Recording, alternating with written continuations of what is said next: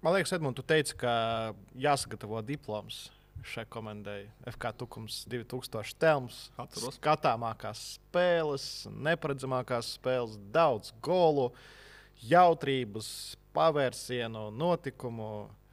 FK Tukums 2000 telms, Kristaps Dišlers, paldies, ka jūs esat kopā ar mums Latvijas futbola virslīgā. Gribās tā no sirds pateikt. Ceram, ka nākamgad būs tāpat. Ja runājam tieši par futbolu, droši vien ar daudz citiem izpildītājiem, vēl nezināmām, jaunām sejām sastāvā vai sejām, kuras zina tikai tie, kuri seko jaunatnes futbolam ļoti padziļināti. Bet jā, Tukums no 6. vietas nokrita uz 8. vietu, bet droši vien, ka diez vai tur kāds nožēlojot par šo. Nu, No amerikāņu kalniņa, kurš nevēlas pavizināties, eh, kaut kādā veidā Tukums divas reizes nospēlēja sezonas laikā 0 pret 0. Tāpat arī tā izējot cauri rezultātiem, redzu, ka ir bijušas trīs reizes uzvaras ar 1 pret 0 un eh, zaudējumi 0 pret 1. Arī vairākas reizes, vismaz trīs reizes. Te pašā laikā to neticamo maču, to trako scenāriju, neloģisko uzvaru un, un, un, un kaut kādu trilleru ar daudz gūtiem vārtiem un vēl vairāk ielaistiem vārtiem patiešām eh, Tukumam netrūka. Tā sezona, es domāju, aizrautības ziņā ir bijusi fantastiska. Ja tu esi Tukuma fans un uh, braukā komandai līdzi uz izbraukumiem un uh, pārmeklē mačus savā laukumā, es domāju, ka tu nekādā veidā nevari būt vīlies. Uh, Jā, ir bijuši rūkti zaudējumi, sāpīgi zaudējumi, bet uh, tie, tie, tie scenāriji, nu, ja pierakstīt blociņā visas atmiņas un visus, visus trakos rezultātus un notikumus, uh, var sarakstīt nevis vienkārši gada grāmatu par Tukums 2000, bet jau kaut kādu eposu vai kaut kādu romānu par, par šo Tukuma sezonu. Vispār tik stulbi, ka Tukums sezonu pabeidz ar 0-0 neizšķirtu spēlē, kuru droši vien neviens neskatījās, jo paralēli bija cīņa par titulu. Es tur arī jokojos, bet uh, ierakstīju pēc tam uh, kārtas apskatu, paskatījos pēc momentiem. Uh, nu, bija, bija šis tas interesants. Stabi bija pārlikņi ka pat abām komandām. Tajā mačā Tukums FS Jelgava 0-0, kas ļauj Jelgavniekiem no 6. vietas saglabāt un Tukums uh, 8. vietā finišēja. Bet uh, pirms sezonas mums bija bažīgi arī atceroties. Mēs runājam par metu, ka tā komanda var uh, palikt uh, sestajā vietā par Tukumu. Mēs runājām, ka vai tā vispār nav kandidāta numur viens uz izkrišanu. Jā, bija Jelgava ar daudz nepieredzējušiem spēlētājiem, taču Tukuma pieredze īpaši aizsardzības centrā sezonas sākumā bija bail skatīties brīžiem. Bija grūti saprast, ko var sagaidīt no Tukuma aizsardzības centra, jo tur uh, tā pieredze, kas bija iepriekšējā sezonā, lai gan jā, tur spēlēja Niks Slieda 2004. gadā dzimis puisis, bet nu, tomēr viņš uh, Tagad ir eh, Valmieras pamatsastāvs spēlētājs, un eh, viņam ir kvalitātes ir, bet sezonas sākumā Kārlis Mikuļskis no nākotnes līgas, eh, Butovskis no nākotnes līgas un Rudolfs Reingolds arī, kurš mm, iepriekš nevienmēr spēlēja centra aizsarga pozīcijā. Ar šādiem spēlētājiem bija jādodas kaujā pret virslīgas līderu vienībām, Kristupam Distram tieši ja runājam par aizsardzības centru. Jā, nu varam iezīmēt to kopējo ainu par sastāvu, kāda veidojās vispār sezonas sākumā. Un tā situācija ir sekojoša. Tukums saglabāja no 22. gada 38% no spēles laiku sakrājušiem futbolistiem. Tas ir otrs zemākais rādītājs. Pirmajā vietā parunāsim, paciprināsim, un varat uzreiz eh, uzminēt, kura komanda pamainīja sastāvu visvairāk. Tukums otrajā vietā. Šeit es pateikšu tā, ka droši vien mazāk runa ir par tukuma kaut kādu tur hausu vai bardaku vai nespēju saglabāt sastāvu. Tad drīzāk ir tas faktors, ka tukums ļoti smagi balstās uz īrētiem futbolistiem. Un uh, tukums 2000 un uh, Kristaps Dišlers ir atkarīgs no tā, ko piespēlēs RFS. Vai kā šobrīd, es pat nezinu, vai tur sabojājas attiecības vai kā citādi, bet Valmiera sāka sūtīt īrētos uz Supernovu, lai gan pirms gada sūtīja uz Tukumu, un uh, Tukumnieki svarīgā brīdī ar antifutbolu atņēma punktus Valmierai un gandrīz sabojāja Valmierai titulu. Un šajā gadā Tukums nedabūja Valmieras spēlētājs. Tā kā šī atkarība no, no šiem īrētiem futbolistiem ļoti ietekmē uh, Tukumu, Tukumu komandu, kas pārsvarā balstās uz latviešu futbolistiem. Uzreiz pateiksim, ka uh, Tukumnieku sastāvā vismazāk leģionāru starp visām komandām sezonas gaitā, bet īrētie, īrētie, īrētie. Un šī situācija neļāva iegūt stabilitāti. Turklāt, arī, ja runājam tikai par 23. gada sezonu, vasarā arī nu, diezgan nopietni tur pamainījās tas sastāvs. Atnāca vienu īrēto vietā, citi īrēti, aizgāja pamatvārds Vilkovs, atnāca cits vārds.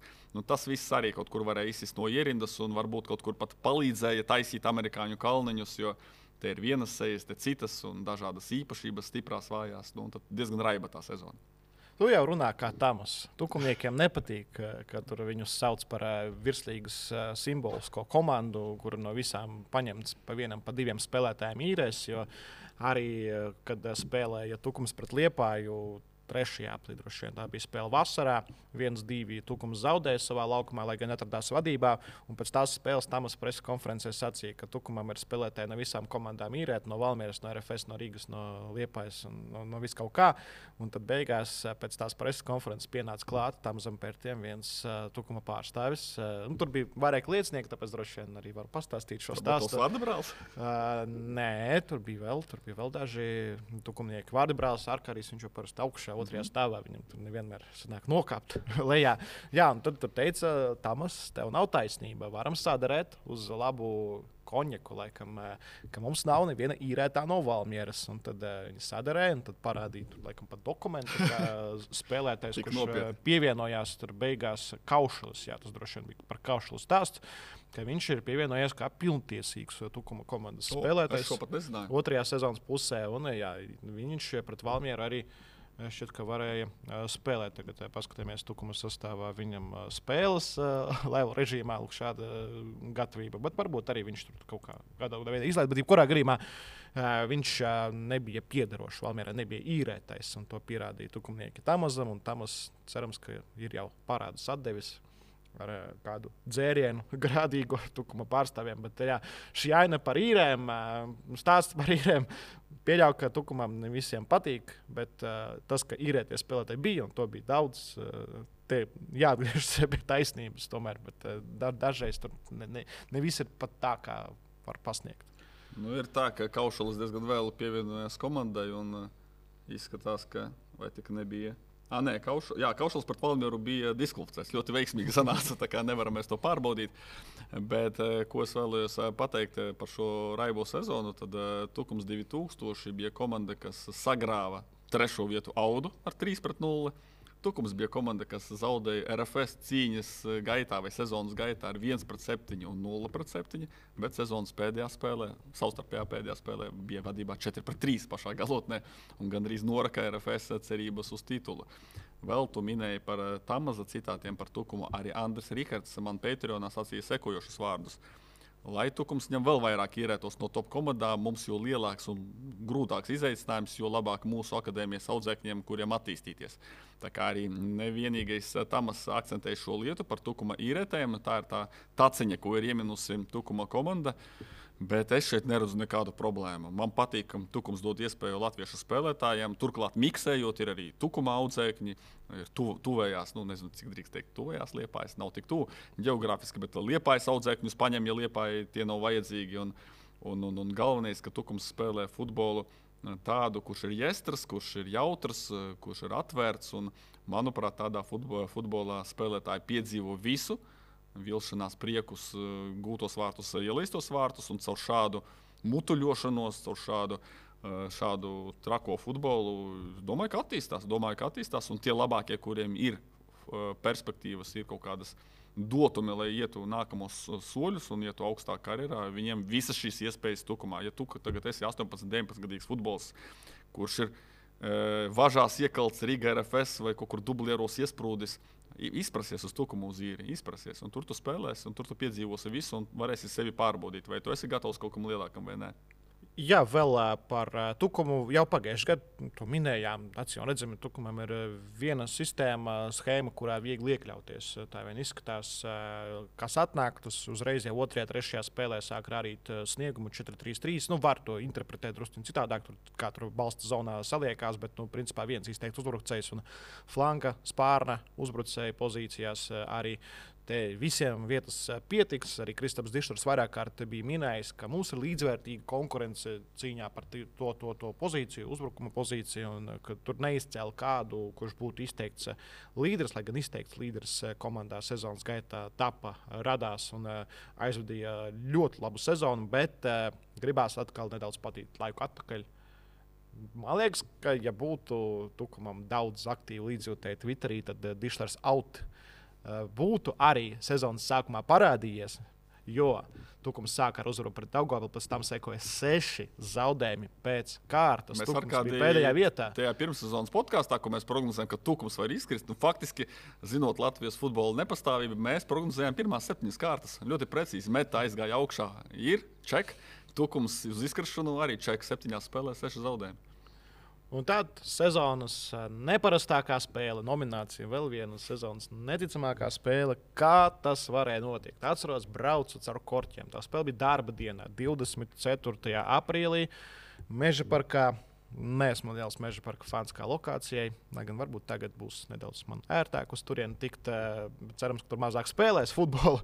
Jo tad, nu, tas ir vienkārši laukums ar nelielu tribīnīti. Knapi paspēja uz spēles sākumu, auda pret tukumu.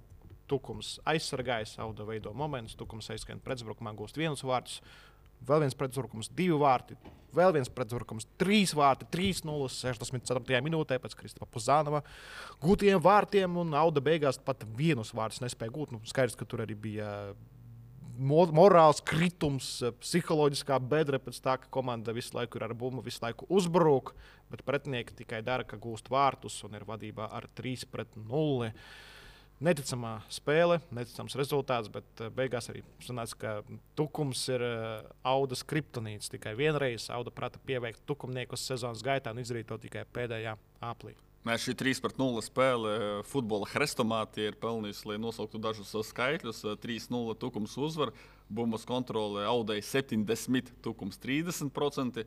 Sitienos, starp citu, netika izteikti 22 pret 10. Audas labā, skaidrs, ka pretuzbrukumos tukums arī savus sitienus savāca, bet izdarītās piespēles arī audēja 634 piespēles, tukums 242 un precīzās piespēles 556 pret 164. Nu, tas ir apmēram kā izlašu futbolā. Spānija pret, pret ko? Pret kādu, nu, pret Albāniju, kaut kas tamlīdzīgs, varbūt pat drusku zemāku līmeni. Spānija pret Somiju, varbūt kaut kas tāds varētu būt. Jā, pret kaut, kaut cik normālu komandu, kas vēl var bumbu pieturēt, nevis tikai Latvijā. Tik daudz piespēļu nesanāktu, bet, bet kaut kas drusku virs Latvijas. Jā. Jāvirzās, jāattīstās. Varbūt spāņu vēsmas parādīsies mūsu futbolā atkal, jo vienu brīdi mēģināja.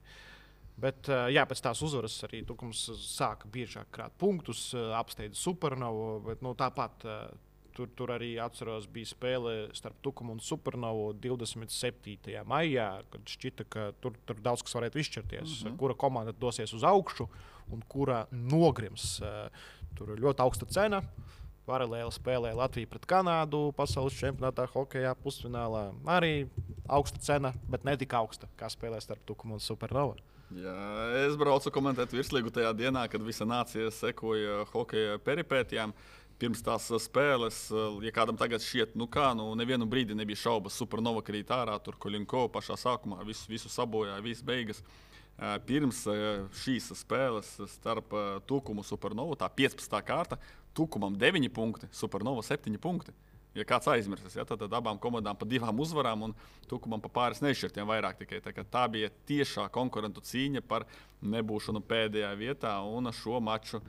Tukums uzvarēja ar rezultātu 3 pret 2. Tā bija tāda nu, savā ziņā zelta uzvara, kas ļāva kaut kur ieskrieties, bet arī šī spēle neviennozīmīgi attīstījās.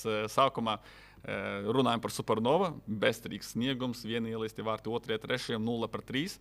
Bet tad Supernova pamodās, iesita vienus vārtus, iesita otrus.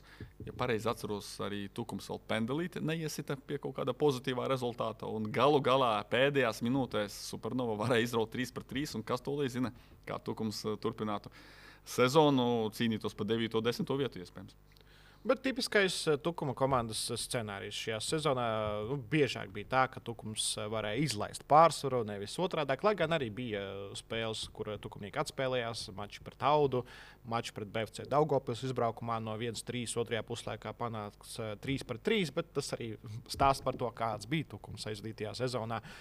Daudz gūto vārtu uz vienu uz otru pusi. 130 vārti spēlēs ar Tukuma dalību. Aizvadītajā sezonā vidēji tas ir ļoti daudz vienā spēlē. Tas ir ļoti daudz. Nu, vēlreiz, varbūt tu turpināsim par atsevišķām spēlēm. Bet es gribu nosaukt tos dažus rezultātus, kas sezonas gaitā jau pašā sākumā 3-4 Valmjerā. Arī fantastisks scenārijs ar Tukuma vadību 2-0, 3-2. Zaudējums 3 pret 4. Tad tā pati pieminētā neloģiskā uzvara pret Audu 3-0, 3-3 pret Daugopili, 1-7, 1-5, 3-2, 2-2, 1-3, 5-2 pret Supernovu, pēc tam 0-6, 0-6, 0-7. Arī tāds trīs spēļu nogrieznis gadījās Tukumam. Nu, un, protams, ka sezonas beigās vēlreiz tas pats pieminētais 4-5 pret RFS. Par to droši vien vēl atsevišķi jāparunā. Bet tā uzvara sezonas vidū pret Supernovu, tajā hokeja trakumā, 3-2 maija beigās, atslēgas uzvara. Jo pēc tam uzreiz sekoja panākums pret Tamasa Liepāju 1-0. Tad vēlreiz par taudu atņemti punkti. Arī neticams scenārijs 2-2. Un vēlreiz uzvara pret Jelgavu 2-0. Tur aizgāja 4 nezaudēto spēļu sērija, 10 punkti 4 spēlēs. Un maija beigās, jūnija sākumā Tukums no izkrišanas komandas kļuva par eh, vidusmēra komandu.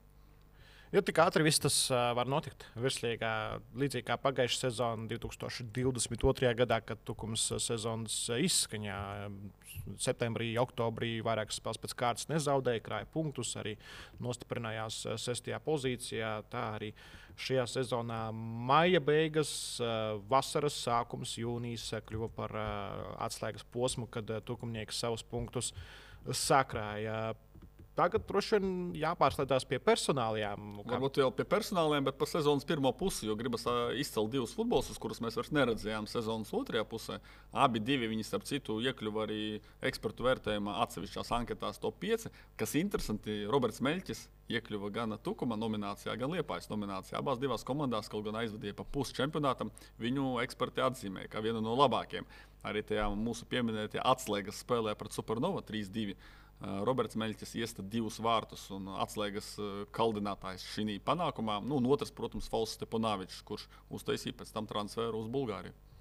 Arī Sergejs Vilkovs drīzumā pameta komandu sezonas otrajā pusē. Tukumam bija jāizvēlās starp diviem vārdsargiem, Orolu un Kapustinu. Uh, Arī Ingūns Armis Stūglis eh, aizbrauca septembra sākumā, ja nemaldos tieši par datumiem uz eh, Norvēģiju.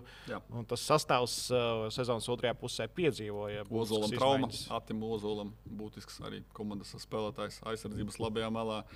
Tā kā, tiešām tās izmaiņas, tas, par ko mēs runājām, tā sastāva nepastāvība gan īres jautājuma dēļ, gan kaut kur, kā redzam, Stūgļa gadījumā vai Ozola gadījumā, kaut kādu citu notikumu dēļ, traumas vai citas karjeras turpinājums izmaiņas patiešām sezonas gaitā. Nezinu, kā Dišlers ar to tika galā, bet pietiekami veiksmīgi. Un uh, ir spēlētājs, kuru es atzīmēju savā top 5 balsojumā. Marāns Mihobija beidzot parādījās uh, vismaz kaut kāds svars uh, aizsardzībā, ja runājam tieši par pieredzi. Mihobija, kurš audzis Monako akadēmijā kopā ar Kilianu Mbapē, kādu brīdi kopā pat spēlējuši jaunatnes komandās. Uh, Un, uh, viņš aizsardzības centrā to vietu paņēma, lai gan arī bija sarkanā kartīte mačā pret Valmieru. Diezgan nepelnīta sarkanā kartīte, jāatzīst. Uh, tur, uh, Uh, tur varēja arī nebūt uh, viens no pārkāpumiem. Tur bija daudz strīdu, kas arī salauza to spēli, kurā Tukumnieki zaudēja ar 0 pret 6. Vēl viens mačs, kurā ļoti daudz vārdu ielaida šī komanda. Pēc tam vēl dažas sagrāvas, bet jau tuvāk sezonas beigām tā aizsardzība sāka uzlaboties. Un Mihubī vismaz iedeva to rūdījumu, to spēku aizsardzības centrā. Lai gan nevar teikt, ka viņš tur bija top of the top un labākais vārdsargs kaut vai starp otrā ešlona, aizsargs starp otrā ešlona komandām. Jā, nu, tu tā Mihu bija izcēlīja kā kaut kādu atradumu, bet īstenībā viņš iekļuva 6 no 12 anketām, un ne tu vienīgais viņu ievēroji. Tiešām aizsardzības centrs. Tā ir tā lieta, par ko Kristofers Dišlers sezonas gaitā nereizi vien teica. Ka mums ar aizsardzību ir milzīgas problēmas un ir kļūdas eh, katrā mačā. Ja šeit sēdētu Kristofers Dišlers, es drusku vēlētos ar viņu pastrīdēties, jo tas, par ko mēs visu laiku runājam, tas spēles stils, tas neprātīgais futbols, tas uzbrukuma futbols, riska futbols. Tas arī kaut kādā mērā to tukuma rezultātivitāti, tos daudzos iesistos un daudzos ielaistos vārtus ietekmēja. Es neapskaužu šajā situācijā centra aizsargus vārdsargu, kuram nepārtraukti ir jāsaskaras ar to, ka pretinieks nāk kaut kādos ātrā pārēju uzbrukumos ar lielu skaitu.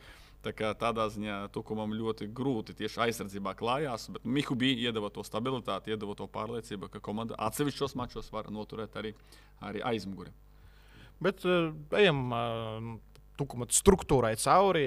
Aizsardzību izrunājām malī. Aizsargi Maksims Sidrovs sāka regulāri spēlēt, lai gan arī tur bija posms, kad viņš izkrita no sastāvā. Bija arī sasniegums, kas sezonu iepriekš padevās Danielam Federovičam, vēl viens diskvalificētais futbolists. Kura uzvārdu droši vien mēs pēdējo reizi pateicām un sadzirdējām. Bet Maksims Sidrovs arī pirmajā aplī divās spēlēs nopelnīja sarkanās kartītes gan pret Liepāju, gan pret Valmieru. Pēc tam bija vēl trauma, bet beigās arī viņš spēlēja regulāri komandas sastāvē, runājot par maliem aizsargiem. Bet nu, būtiskākais, protams, tukuma struktūrā pagājušā sezonā tas bija vidus. Pagaidām, pa, pa, pa, pa maliem aizsargiem uzreiz gribu nomināciju. Progresējušākais tukuma spēlētājs. Man ļoti simpati, simpatizēja, jo mēs runājam par to, ka bija kaut kādas objektīvas sastāvu izmaiņas. Te viņš bija, te viņa nebija. Kāds futbolists sāka sezonu ar tukumu. Bija tāls rezervis, nu, varbūt ne tāls rezervis, bet nāca ik pa laikam uz maiņu. Taču sezonas gaitā kļuva par pamatsastāvu futbolistu. Un, manuprāt, tieši jau sezonas pēdējā nogriezienā rādīja labu futbolu un rādīja labu sniegumu. Pat lielās spēlēs pret spēcīgiem pretiniekiem. Atceros spēli piemēram, pret Audu. Pirmspēdējā kārta Tukums zaudēja ar 0-1, bet bija, tā bija jau figūra. Es runāju par Denisu Rogovu. Tagad arī šis futbols ir atzīmēšanas vērts. Lēni viņš iet lielajā futbolā. Pirms gada centās uh, Audā, nekļūdos, Audā mēģināt izlausties. Nekas nesanāca, neizdevās. Uh, Tieši atnāca šeit studijā, atkal atgriezās Andris Grīmbergs par raudu uzreiz jāparunā. Bet tukuma rindās viņš uzplauka un sezonas otrajā pusē diezgan liela, spēcīga figūra. Jā, arī Spartakā viņš bija pagājušā sezonā neilgu brīdi.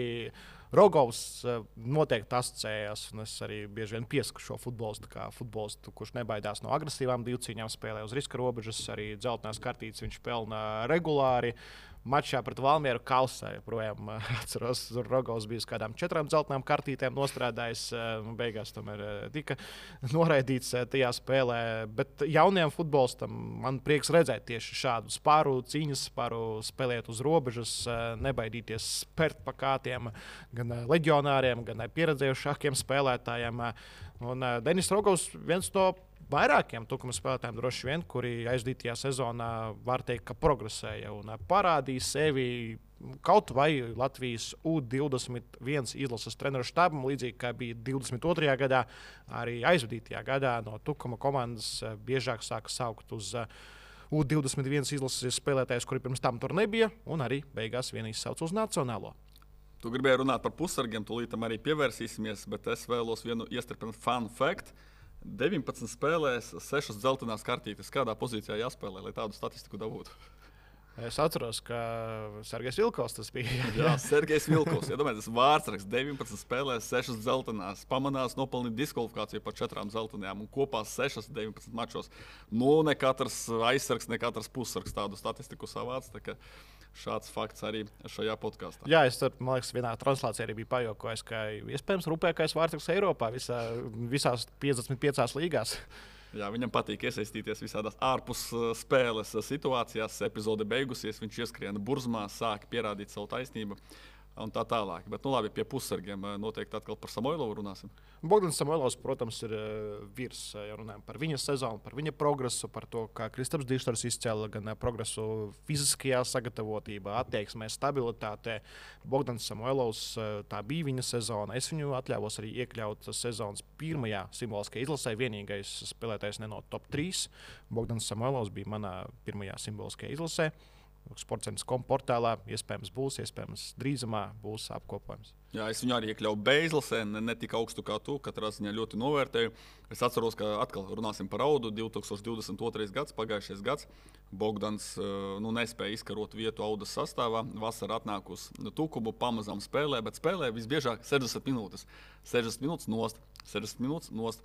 Un tas iet kontekstā drusku ar uh, Tamaza Pērties slaveno citātu par to, ka uz U21 izlasi viņa prāt, nepamatoti un kliedzoši tiek izsaukti spēlētāji ar lieko svāru. Tas bija grūzīnu speciālists citāts. Uzvārdu viņš nenosauca, bet visi saprata, par ko ir, par ko ir runa. Un es arī Dišleram vaicāju, vai šis spēlētājs, Bogdans Samoilovs, var nospēlēt 90 minūtes, vai viņš ir spējīgs tādu kā futbola nezinu, pamatlikumu vai pamatlietu izpildīt. Un, Un tajā brīdī uzreiz nebija gatavs, bet pamazām, pamazām kā jau tu sacīji, savada viņu formā. Un šogad 90 minūtes mačā tā bija Bogdana ikdiena. Uh, sezonas beigu daļā varbūt ne tik bieži, bet sezonas eh, pirmajā pusē, pirmajās 21, pirmajā 21 kārtā gandrīz katru reizi pilna spēle, īsts komandas līderis, rezultatīvākais futbolists un futbolists, kurš visbiežāk sakrāja punktus pret top 5 komandām ar gūtiem vārtiem vai rezultatīvām piespēlēm, spēlējot tukuma kreklā. Diezgan vērtīgs sasniegums. Lai gan arī pati Tukuma komanda pret to piecu komandām daudz cita golus. Samuēlova nopelns. Kā atzīmēja Dišlers, viena no retajām komandām, kas divās spēlēs pret Valmieru prata gūt trīs vārtus, gan izbraukumā 3-4 zaudējumā, gan mājās 3-2 uzvarā. Bet blakus arī bija partneri. Pagājušajā gadā daudz jūsmojām par Japāni Nakamuru, Rīgu Nakamuru, Tukuma komandas centrā. Pēc viņa aiziešanas šķita, ka centrs ir palicis vājāks un arī uh, bija tādi secinājumi lielāko daļu no sezonas, ka Tukums tieši pateicoties tam, ka vairākas personālijas, vairāk pagājušās sezonas līderi nav un nav tāds pienācīgs aizvietotājs tādam klasiskajam balsta pusargam, kāds bija Nakamura. Tad arī radās domas, ka jā, komanda ir palikusi vājākā. Otrajā sezonas pusē atnāca Koškošs un arī atgriezās savs audzēknis Krieviņš. Es teikšu, kaut kādā mērā viņi uz pusēm dalot lomas un arī daļai arī spēles laiku aizvietoja Nakamuru un palīdzēja Tukumam savus punktus krāt eh, sezonas otrajā pusē. Kad uh, tas ārkārtīgi bija nepieciešams, jo konkurenti arī tos punktus vāca, un tur bija nežēlīga cīņa par izvairīšanos no 9. vietas. Jā, nu, video līnijā spēlēja arī vēl citi futbolisti. Es pat godīgi neuzreiz nevaru pateikt, bet vai tikai arī neķiršs atsevišķos mačos. Uh, Noteikti Arthurs no RFS īrētais futbolists, nu, Nagasava laikam vairāk flangā. Tevis pieminētais Koškošs, Krieviņš, starp citu, vēl viens, varam vēl pateikt to pašu, ko par kopā ar Rogovu futbolists, kurš viņš pat pussezonas tajā nogriezienī pirmajā spēlē man likās pilnībā apmaldījies un nezina, ko darīt. Un tieši ar Krieviņu sastāvā e, Tukums iekrita tajā 0-6, 0-7 sērijā, kad trīs mačus pēc kārtas ar sagrāvējumu Tukums zaudēja, bet sezonas beigās Krieviņš atkal tāds netīrs, pārkāpumus veicošs futbolists, bet ļoti nepatīkams pretiniekiem. Nu, un, protams, ja runājam par visu sezonu, tomēr Kaspars Anmanis, trešais, trešā spēles laika autors, arī futbolists, kurš spēlēja U21 izlases lielākajā gada uzvarā pār Turcijas vienaudžiem. Divi pret viens noteikti arī viņam jādod dividendes. Kaut gan Anmanis, kā tukuma futbola audzēknis, saskārās ar lielāku tukuma trenera Dišlera kritiku. Sezonas beigās pat zaudēja vietu pamatsastāvā. Četru spēļu nogrieznis, kad viņš nāk tikai uz maiņu otrā puslaika vidū. Un arī vaicājot treneriem, treneris nepārāk labus vārdus sacīja par Anmani, par viņa attieksmi un tā tālāk. Tā kā Tukumā notiek darbs, Tukumā nav garantētas vietas sastāvā. Un pat uh, cilvēks, kurš ir vietējā pilsētā uzaugusi, spēlē U21 izlasē, īstenībā nekādu lielu uzvaru. Tas negarantē viņam vietu starta 11. šajā komandā. Jā, es atceros, tā kritika bija pēc spēles pret Metu 1-1. Jā, spēlē, kuru es jau pateicu, labākā atmiņā paliekoša spēle, bet tur arī bija viens sižets, kur izgāja uz maiņu Anmanis un kļūdījās pāris epizodēs pēc kārtas. Tiešām ļoti slikti viņš iznāca uz maiņu tajā mačā. To es arī atzīmēju translācijas gaitā, un arī pēc spēles pakritizēja viņu Kristaps Dišlers. Un pēc tās spēles vēl tikai divos mačos. Ne, divos mačos viņš iznāca uz maiņu, bet nu, sāk atgriezties sastāvā. Bet, jebkurā gadījumā, jā, sezonas beigas Anmanim bija nevisai patīkamas, ja runājam tieši par uh, sniegumu komandā, klubā, nevis izlasē. Un vēl par atsevišķiem mačiem vai atsevišķiem pretiniekiem, tu jau pieminēji to audas un tukuma savstarpējās attiecības, kas ļoti interesanti veidojās. Pavisam tā garām ejot, ja kāds piemirsis, izņemot to 3-0 uzvaru pār audu divas reizes sezonas vidū, ja tukums un auda nospēlēja neizšķirti 2-2. Un abas reizes identiskā scenārijā, kad Auda izvirzās vadībā ar 2 pret 0, un tukumnieki kaut kādā veidā pamanās izlīst un nezaudēt maču. Vienā no šīm spēlēm abus vārtus iesita 17 gadus vecais Rodrigo Gaučs. Jā, viņam, starp citu, aizvakar 18. dzimšanas diena, bet uh, spēles laikā 17 gadi. Gaučs iznāk uz maiņu uz 28 minūtēm un no 0-2 izrauja neizšķirt 2 pret 2. Tā bija otrā reize, kad bija 2 pret 2, bet eh, pirms tam arī ļoti liela dominance. Auda kontrolē bumbu. Pie rezultāta 2 pret 1. Auda pat neļauj vispār tukumam tikt pie bumbas. Vienkārši spāņu futbols pamēģina atņemt bumbu. Un tad pēdējais uzbrukums, tukums beidzot tiek pie bumbas, norganizē uzbrukumu un pēkšņi gūtie vārti. 2 pret 2. Tos vārtus iestāja, cik atceros, arī Meļķis pirms došanās uz Liepāju un uh, fantastisks punkts uh, Tukumam. Tā kā to emociju netrūka. Un, ja jau es par šiem dueliem, to arī varbūt paturpināt uh, par neticamo dueli slokā par TRFS, jo tas iet kontekstā ar Tukuma neticamajiem scenārijiem. Jā, pēc vēl piebilstot pēc tās spēles, kur Meļķis panāca 2-2, runāju ar uh, Simonu Lakāri, un Tukumā jau nav preses konferenču telpa. Tu tur runā vienkārši ar cilvēku, viens pret otru esot, tur metrā attālumā. Izskatījās, ka arī ļoti sašķelts, tā kā viņš tikko būtu zaudējis Latvijas kausa finālu vai zaudējis un izlaidis no rokām Eiropas ceļojumu. Izskatījās Nu, tur arī jāsaka, ka Audē sezonas pirmā puse nebija no tām sekmīgākām. Tā spēle tieši bija sezonai viducī, viduspunktā. Tur bija bāžas, kā Auda varētu izskatīties turpinājumā, bet arī līdz Audē vēl tiksim. Auda tukums tur es arī jāatzīmē, ka tur ir uzvārdu līdzības. Ir Mikuļskis, Mikuličs, ir Stepanāvičs, Stepanovs. Uh, Tur, tur vēl, vēl, vēl bija daži tādi līdzīgi uzvārdi abu komandu spēlētājiem. Nezinu, kāpēc man tā iekrita uh, atmiņā. Bet, jā, Slokā 4-5, viena no divām spēlēm Slokā aizdītajā sezonā. Vienā no tām tika gūti deviņi vārti. Orols Ozols. Jā. Orols Ozols jā, vārtos arī šīm komandām bija. Uh, 4-5. Jā, diemžēl nebija. Bija tu uz vietas, bet fantastiski bija sekot līdzi emocijām, komentāriem, tam, kas notika, kā tas notika. Bez kompromisa komanda, komanda kas nemāk, man liekas, sargāt, nosēsties autobusā un nosargāt pat 87. minūtē iegūtu minimālu pārsvaru. Šai vietā varbūt es atļaušos vēl mazliet paiet maliņā no tēmas, no pamata tēmas tukums par žurnālistiku un komentēšanu. Uh, lielākā izgāšanās, man liekas, komentēšanas vēsturē. Pēc uh, 4-3 tukums iesita vārtus 80, kurā tur 6. minūtē 4-3 tukuma labā. Vai aizskries galais? Galais skrien, nerugāls, nerugāls atrāpa pa bumbu! Galais, tukši vārti! 4-3 tukums vēlreiz vadībā! Un, dāmas un kungi, Vismaz personīgi es lieku punktu virslīgas intrigē. Nu, man grūti noticēt, ka pa piecām minūtēm RFS divas reizes. Un uh, vēlreiz, uh, ne tāpēc, lai attaisnotos, bet, ja būtu vēlreiz tāda situācija, es vēlreiz tāpat teiktu, jo skatītājiem ir jāiedod tā sajūta, ka tagad tikko notika kaut kas ļoti liels. Un ja pēkšņi izdodas neticamākais pasaules brīnums, un tie pretinieki RFS pamanās uzvarēt, nu, tas ir jau desmitais pasaules brīnums. Un, uh, tieši tādā veidā man liekas, jāiedod tās emocijas, nevis 86. minūtē jāapgalvo, ka nu, vēl nav nekas beidzies, vēl šeit ir laiks. Man šķiet, tas ir tik garlaicīgi un tik, tik klišejiski. Es godīgi sakot, pat esmu priecīgs, lai gan izskatos no malas kā drusku pēc āksta, bet esmu priecīgs par šo situāciju, jo tas iedod vēl papildus stāstu tam neticamajam sižetam. Un, starp citu, tu teici, ka tukums uh, nenorokās. Konkrēti tajā brīdī tomēr tukums ieslēdz aizsardzību, un tie žigas lipušķeka vārti, ja tu viņus vari šeit ieliec video 4-4 panākot, Nu, tāda, atvainojos par vārdu haļāva.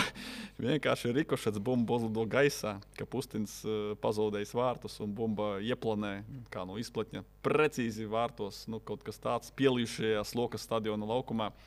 Nezinu, vai Spartaka laikā slokas stadions piedzīvoja kaut ko tādu, tādu sižeta atrisinājumu, kādu šajā vienīgajā slokas mačā virslīgā 2023. gadā. Tur uh, bija dežavu. RFS arī, man liekas, izcēla to savos sociālajos tīklos. Bija spēle, kur Spartaks bija vadībā 1-0 pret RFS, un Lipušķeks beigās guva arī 90 plus minūtē uzvaras vārds 2-1, bet nu, jā, ne 5-4, kā tas bija šoreiz. Uh, vispār statistiķiem darbiņš varbūt kādiem cilvēkiem, kuri seko virslīgai ļoti ilgi vai vispār 5-4 rezultāts ir bijis virslīgā. Gan jau ir bijis, bet nu, pēdējo desmit gadu laikā diez vai. Ar, un ar tādu scenāriju diez vai. Un ar tādu spēles likmi, kurām nu, Tukums varēja dāvāt Riga titulu, bet uh, Kristaps Blanks. Ziemassvētku dāvanu Tukumam noteikti nepasniegs un varēs atcerēties šo pārstību. Ejam pie labākiem spēlētājiem. Es skatos, ka jau 33 minūtes esam veltījuši Tukuma komandai. Bogdans Samoilovs, viens no diviem futbolistiem visā pasaulē, kurš uh, ir eh, saņēmis visas pirmās vietas mūsu aptaujā, savas komandas rangā. Deviņi eksperti nobalsoja, deviņi eksperti ielika Bogdanu Samoilovu pirmajā vietā. Un, godīgi sakot, man šķiet, ka mēs eh, visas uh, analīzes laikā, šajās 33 minūtēs, nereiz nepieminējām futbolistu, kurš būtu pelnījis uh, tikt, tikt pieminēts, proti, Arthurs Kransmanis. Mēs mēģinājām pa pozīcijām iziet no aizsardzības līdz uzbrukumam. Mēs netikām līdz uzbrukumam, kur bija ļoti daudz dažādu, dažādu stāstu, dažādu izpildītāju un arī rotācijas uzbrukumā Tukumam, bet Arthurs Kransmanis, īpaši sezonas galotnē, kas arī vairāk atmiņā paliekošs, sacita savus golus, sāka biežāk tikt pie lielām minūtēm, jo viņš nebija tāds stabils pamatsastāvs spēlētājs sezonas pirmajā pusē, jāatzīst. Bet tagad Arthurs Kransmanis ir spēlētājs, kuram ir jāsako. Kur joprojām ir jāatcerās, ka viņš savus pirmos vārdus virsīgā guva spēlējot Rīgas sastāvā, viņš gandrīz izšķīra titula cīņu tajā sezonā. Nu, var teikt, ka daļai viņš arī izšķīra. Viņš guva vārds mačā Valmiera. pret Valmieru. Valmiera punktus zaudēja. Valmiera izlaida ne, bet uh, Valmiera vienkārši palika otrajā vietā aiz RFS. Valmiera neizlaida, jo Valmiera atšķirībā no Rīga aizdītajā sezonā nebija 2021. gada pirmajā vietā ilgāku sezonas posmu, bet atradās iedzinēja pozīcijā. Bet Arthurs Kransmans, jā, otrajā vietā balsojumā, trešajā vietā Fausts Stepanāvičs. Pa, pa, pa, pa, pa, tā, pie Kransmani. Es eh, pagājušajā gadā ieliku Kristapu Dišleru otrajā vietā starp treneriem. Pirmajā vietā bija čempionu treneris Jurģis Kalns, un otrajā vietā tieši Dišlers, jo viņš paveica maksimumu tajā apakšējā eh, pieciniekā, paņēma sesto vietu, perfekts sniegums. Bet šogad Neko nesakot par rezultātu, drusku zemāk, astotā vieta. Ļoti man simpatizē veids, kā Tukums strādā un spēlē, bet atsevišķus lēmumus no Dišlera es nevarēju saprast. Un tas, ko tu minēji, ka Kransmanis nebija stabils 11. futbols, un man līdz galam nav skaidrs, kāpēc. Jo viņš vienmēr strādā, gūst ļoti daudz vārtus, bija ļoti rezultatīvs, palīdzēja komandai, svarīgi vārti. Šķiet, ka aizsardzībā arī nu, nav tā, ka gluži viņš pastaigātos. Bet brīžiem Dišlers nosēdina Anmani, nosēdina Kransmani.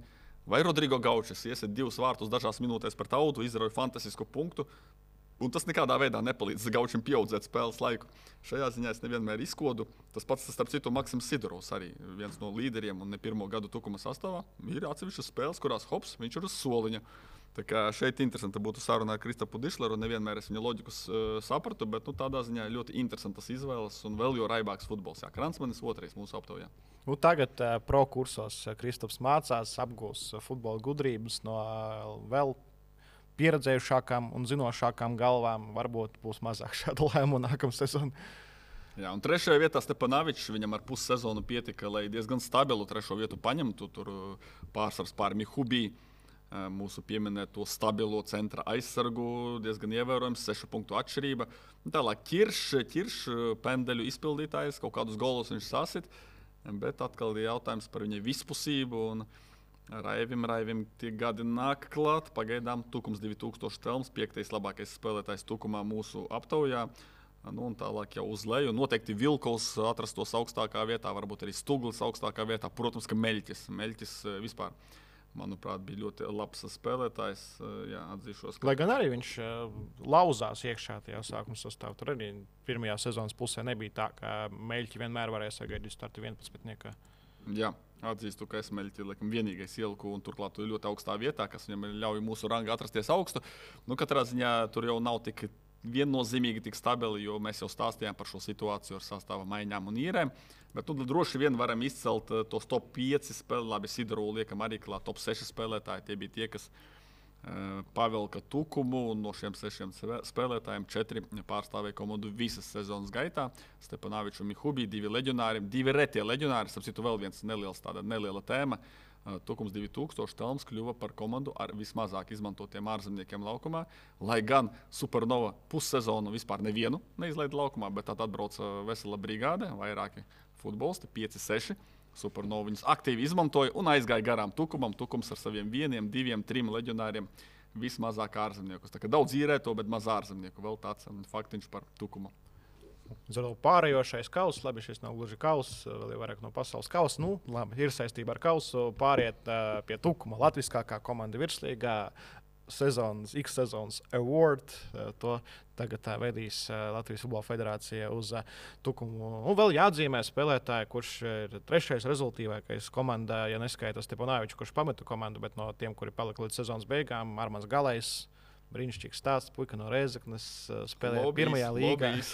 Jā, neesmu līdz galam objektīvs šī spēlētāja sakarā, bet jā, izlauzās, strādāja vēl papildus darbus, strādāja par kurjeru un te pēkšņi virsīgā. Un tieši viņa vārti, kā tu teici, izšķīra sezonas likteni un ļāva Rīga gavilēt alternatīvajā realitātē, kurā RFS neatspēlējās no 3-4 slokā.